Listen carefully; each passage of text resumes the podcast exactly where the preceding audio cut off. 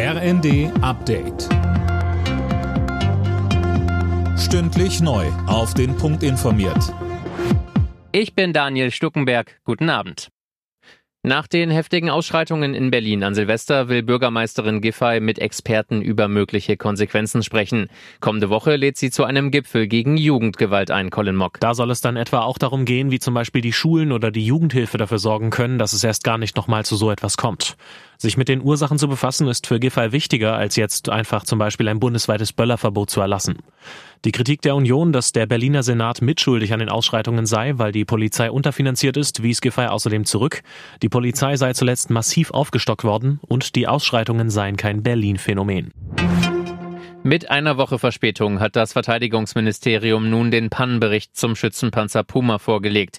Darin wird kritisiert, dass der Puma nicht robust genug ist. Und nur wenn der Hersteller da entsprechend nachbessert, sollen weitere Fahrzeuge des Typs bestellt werden. Weniger verbraucht, mehr produziert. So sieht die Strombilanz der Bundesnetzagentur fürs vergangene Jahr aus. Alina Tribold hat die Zahlen. Vier Prozent weniger haben wir im Vergleich zum Vorjahr verbraucht. Gleichzeitig ging es mit der Stromproduktion etwas nach oben. Die Erzeugung von grünem Strom legte im Vergleich zum Vorjahr um 8,5 Prozent zu. Bei konventionellen Energieträgern ging sie um fast 6 Prozent zurück. Das lag laut Bundesnetzagentur daran, dass mehrere Kernkraftwerke Ende 2021 abgeschaltet worden. Trotz der Energiekrise hat die Autobranche ihren Absatz in Deutschland im vergangenen Jahr gesteigert. Insgesamt wurden rund 2,65 Millionen Neuwagen zugelassen, fast jeder sechste mit E-Betrieb.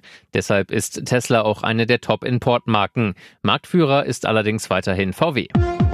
Alle Nachrichten auf rnd.de